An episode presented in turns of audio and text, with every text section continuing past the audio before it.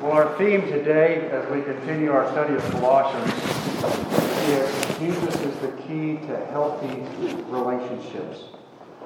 Don't neglect Him and don't dismiss Him in the relationships that you have. Grace and I are thoroughly enjoying our time worshiping with you here. This is a wonderful family of faith. The reason why is because Jesus is among you. Wherever two or three are gathered in His name, Jesus promised to be there. And the scent of Jesus is here. Now, there's a lot of other places in the world where there's all kinds of aromas, but they're not very pleasant. But in this place, there's a pleasant aroma. And that pleasant aroma is the scent of Jesus is here. So this makes this a safe place, which is good because we have to talk about kind of a difficult subject today. Jesus is the one who holds all things together, the Scripture says. All things hold together in Him. Whether we're talking about the nucleus of an atom or whether we're talking about the nucleus of a family, the one who holds it together is Jesus, whether we recognize it or not. And without Him, everything inevitably will fall apart or fly apart. So I encourage you to open your Bibles to Colossians 3, chapter 18. If you didn't bring a Bible, I hope you download this on your smartphone. So you just bring out your phone and you can, there's all kinds of programs there. You can have your Bible right with you wherever you go. Over the last couple of weeks, we've discovered two steady themes in Paul's letter to the Colossians. And the first theme that we've discovered that's throughout this letter is that Jesus is more than we thought. We'll never unpack completely who Jesus is. Jesus is more than we thought. I met a person, I went to Sunday school, I know all that Jesus stuff. Give me a break. No, you don't. We'll never unpack who this Jesus is throughout all eternity. We don't need to add anything to Jesus. And when we try to add to Jesus, Jesus plus, we mess it all up. Second, the devil, the world, and our own sinful nature are always trying to bring Jesus down, to diminish Him, or to dismiss Him, or to leave Him out because we think we can do it ourselves. Sort of like little children who say, I can do this myself. And so we give it a try. And it doesn't work out. We don't want to admit our failures. We don't want to ask for help. We'd rather blame others when things go haywire. We'd rather excuse ourselves and diminish the people that we're in a relationship with. And ultimately, that means diminish the Lord and diminish Jesus. I grew up with a twin brother. Didn't look like me. He was tall and handsome. And it was great. Any other twins here in the group? Okay. Being a twin is wonderful. You always have somebody to play with or fight with. And we would drive our mother completely nuts because she could never tell if we were playing or fighting. And sometimes we couldn't tell the difference. It was pretty subtle. We called it recreational fighting. And bloody noses and black eyes seemed to happen whether we were just fooling around or whether we were going at it hammer and tongs. Now, maybe you had a brother or sister, so you know what I'm talking about. All right? Ultimately, life is about relationships. Relationships. Not checking accounts, not money, not success, not power, not pleasure. Life is about relationships. Relationships. And everything else is second. Everything else is second. 10 out of 10 of the 10 commandments are about relationships. Can you say it with me? Relationships. We were created in the image of God. And God exists in relationship. He reveals himself to us as Father, Son, and the Holy Spirit. Three persons who are one. A dynamic living relationship between three unique persons who are in reality one. In this Trinity, there is a dance of perfect love. Each one is glorifying, serving, submitting, supporting, enjoying the other. So when we talk about God, we're talking about a dynamic living relationship. Lucifer, on the other hand, that rebellious archangel who was cast out of heaven and became Satan, rejected this idea of relationships.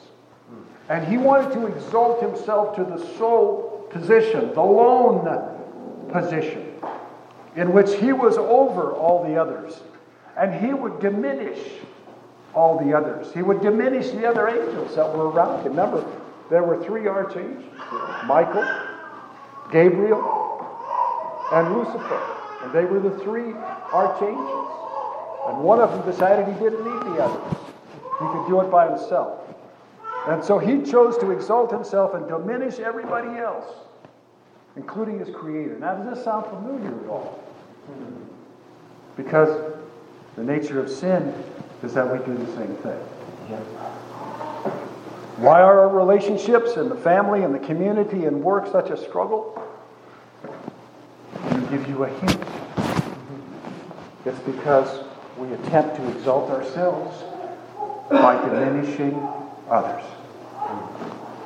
Is anybody here with me, or am I by myself here? Oh yeah, you're right on. So here's the first rule this morning. This message isn't about somebody else. It's about you, and it's about me. Wives, I'm not going to give you any ammunition to go after your husband or after your neighbor. And husbands, this isn't about your wife or your co-worker or who your boss is supposed to be and what they're supposed to do. This is about you. This is about me. And this is about our responsibilities in the relationship that God has given to us. So, before we go any farther, will you join me? Holy Spirit, help us let down our guard. Help us let down our excuses, our self-justification concerning the struggles that we have in our relationships with one another. And help us listen to your word and to learn from you, because you are the author of all relationships. And we humbly ask this in Jesus' name. Because we were created in the image of God, who is Trinity, all our relationships are created to be Trinitarian as well. Does that make sense? We were created in the image of a Trinitarian God. So therefore, our relationships were created to be Trinitarian as well. They are like a dance, alive and moving. Relationships are dynamic. They move closer together and they move farther apart, just like we do in a dance. But they always remain connected. But they aren't a dance for just one or even two. They're a dance for three. Now, growing up on the farm out in the eastern part of the state, long ago they had a folk dance called a Shadish. Anybody know what a Shadish is? It's a dance for three people. It's a beautiful dance in which three people braid themselves together through this dance. And that's what God is like. That's what the Holy Spirit and the Son and the Father are like. Ecclesiastes 4:12 says, a braid of three cords is not easily broken or pulled apart. If you pull the third cord out of a braid, what happens to the other two pieces? They come apart. They can't hold together. In the Anglican Church is a beautiful ceremony that in which in a marriage three cords are braided together. That's what our marriages are supposed to be. When we try to hold our relationship together without Jesus and a mutual submission to Him, then we inevitably fall into a war between two egos. And those two cords can't hold together. Well, yeah, but what about a relationship where only one is a believer? Well, remember, this isn't about them and their failures. This is about you and me and our responsibilities. You and I must submit to the Lord first. And then the Holy Spirit can begin to work in the life of that other person that we're in a relationship with. But it has to start with each of us. Each of us. So let's look at the specifics of what Paul says here. Although he names common relationships, wives, husbands, kids, masters, slaves, the principles in every relationship are the same. They are the same. So let's look at what Paul says. Paul begins, wives, submit to your husbands as is fitting in the Lord. Now, this is not a hierarchy of power. This is not meant to be a hierarchy of power. This means instead of resisting, criticizing, nagging, and diminishing our husbands, wives are to encourage him, build him up, rather than competing with him or being jealous of him. You are to cooperate with him. Now, he may not be perfect, but neither are you. Healthy relationships are built on trust, honesty, patience, forgiveness, and loyalty. Imagine a football team where the players refuse to cooperate with the quarterback. I'm not going to run that stupid play. What's the matter with you? Or they tell their friends what a dope their coach is when they're off the field. That team will never win a game. That sabotages the relationship. Satan's purpose is to destroy marriages because that's how he destroys people. He wants to destroy families and he wants to destroy nations. And he does his best work when he gets us to attempt to exalt ourselves and diminish our partners. You say that word diminish? Diminish our partners. We have an enemy, but it's not the person we're in a relationship with. Are you with me here? Paul goes on, husbands, love your wives. And do not be harsh with them. In Ephesians, Paul says husbands are to love their wives as Christ loved the church and gave his life for her. Put her first, above himself. Men, we are to cherish our wives in the same way that Jesus cherishes us. Value her.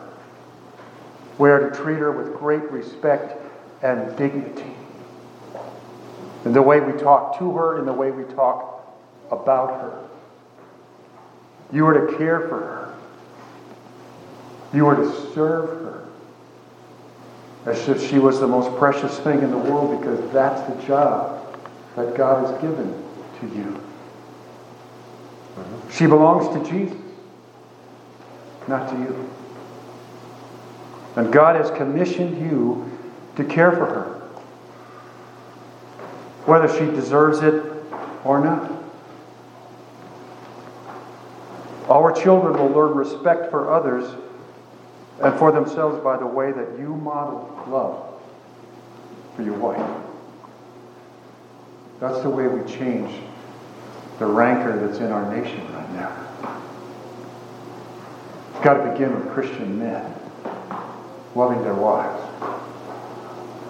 Loving their children. Yeah, yeah, but what if? What if he's a jerk? Or what if she doesn't get her job done? What if she doesn't... Isn't that the point? I mean, that's the point. How much grace did the Lord extend to you when you didn't deserve it?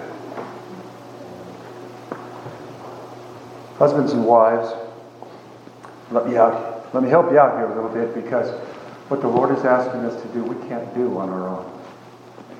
We don't possess that kind of love. But the Bible tells us that we love because God first loved us. It also tells us that He will pour His love into our heart so that we can pass that love on to others. All love comes from God. So if we need more love for our husband, for our spouse, for our children, for our parents, we need to go to the source. We need to confess our lack of love, that our cup is empty. And we need to ask the Lord, Lord, will you fill me with the kind of love for this person that you have for that person? That's the kind of prayer He's willing to answer.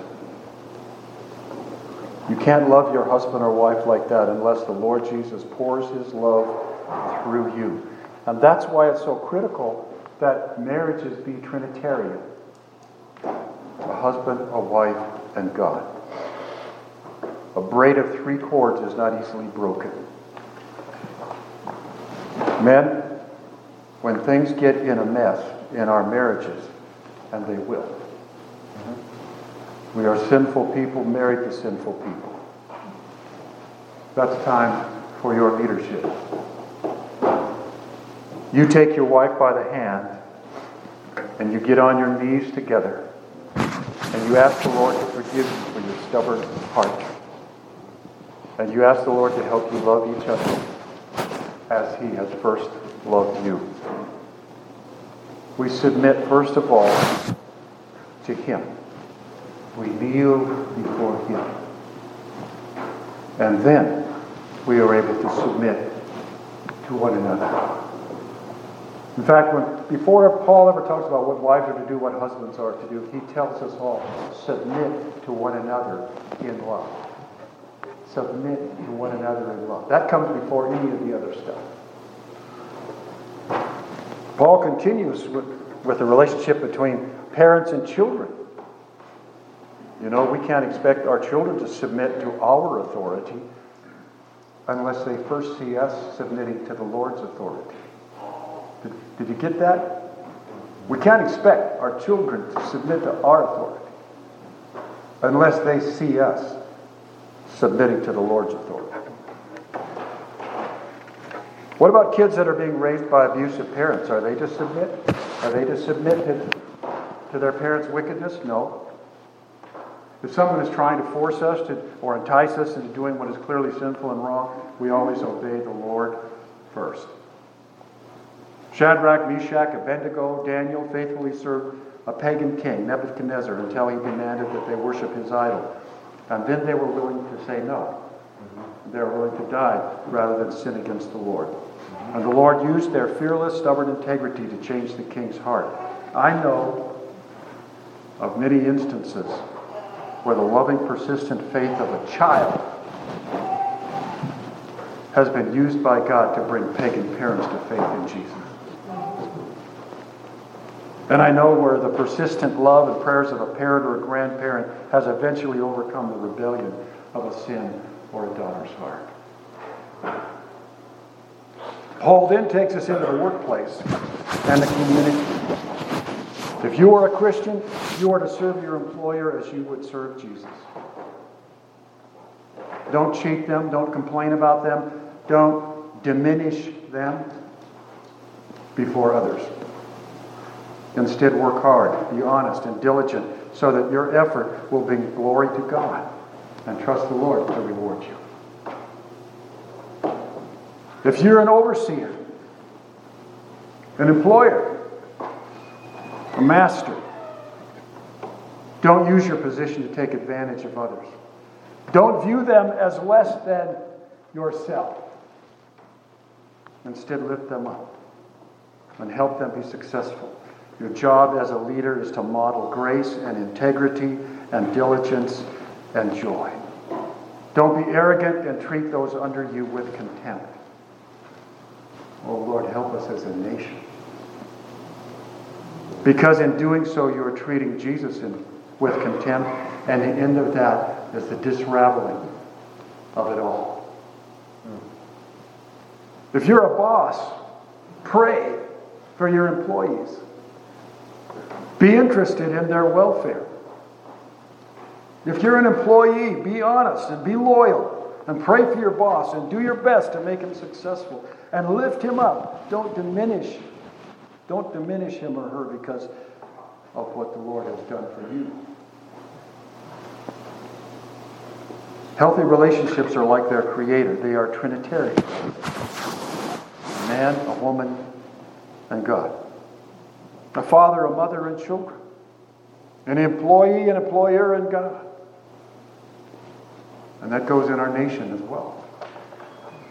And when we pull God out, it comes apart.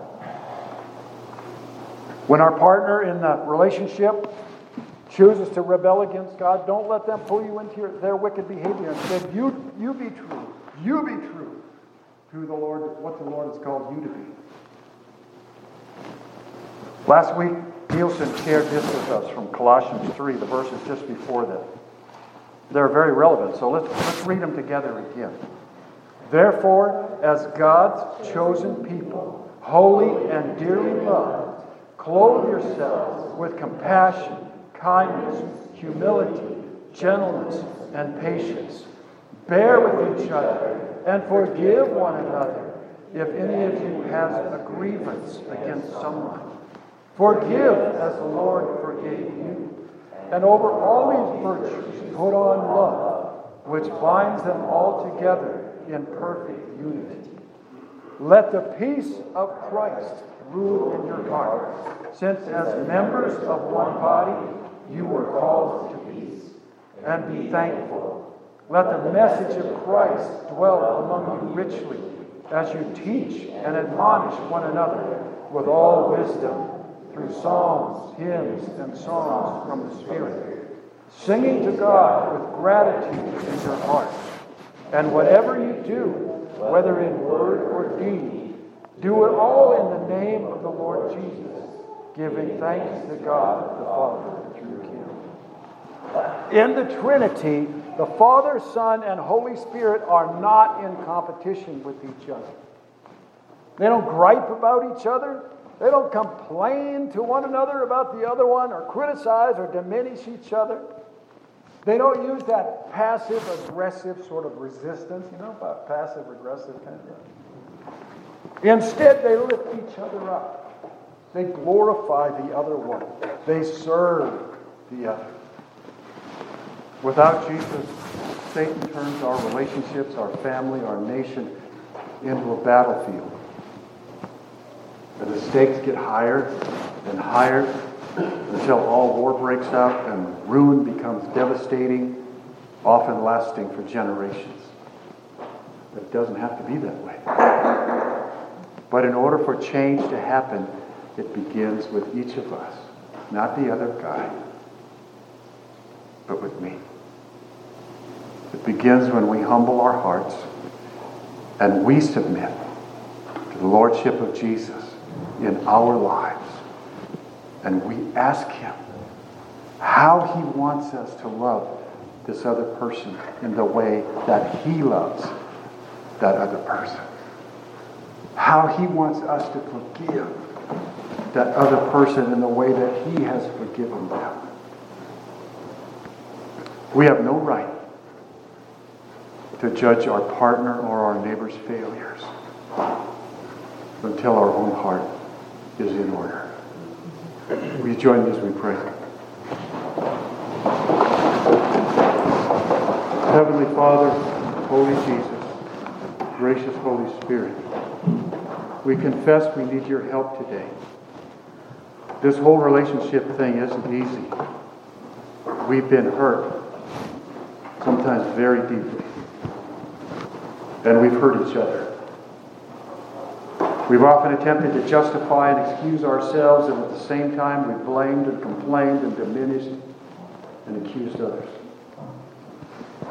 Forgive us this morning and set our heart right with you. We want to be more like Jesus, who was obedient even to the giving of his own life on the cross. We want to be more like you, who gave your one and only Son to pay the debt of our sin and bring us back, restore us to a right relationship with you. Help husbands to love and honor and protect their wives in the same way Jesus did for us as his church. And help wives to cooperate and honor and respect their husbands in the same way Jesus did in his relationship with his Father. Help husbands and wives to cooperate and be partners with Jesus in the daily life of families, especially when the going gets really tough. And help parents take time with their children in the way that Jesus did. And help children honor and obey their parents as Jesus did with his Father. And help us be diligent and honest and full of grace in our work and responsibilities. Thank you, Holy Spirit, for loving us enough to leave the perfection of heaven and take up residence in the stinky mess of hearts like ours. Teach us how to love each other and be gracious to each other. Help us live together in the same way you live together with the Father, the Son, and the Holy Spirit. How amazing is your grace and love. We want to share that same grace, love, joy, and peace with others. We want our lives, our marriages, our families, our nation to reflect this love and be a sign of the coming of your kingdom. So don't let us diminish Jesus and the role he plays in holding all things together. Help each of us submit first to you in all things, so that then we might truly submit to one another, and you might bind us together in the unbreakable bonds of your forever love. All this we humbly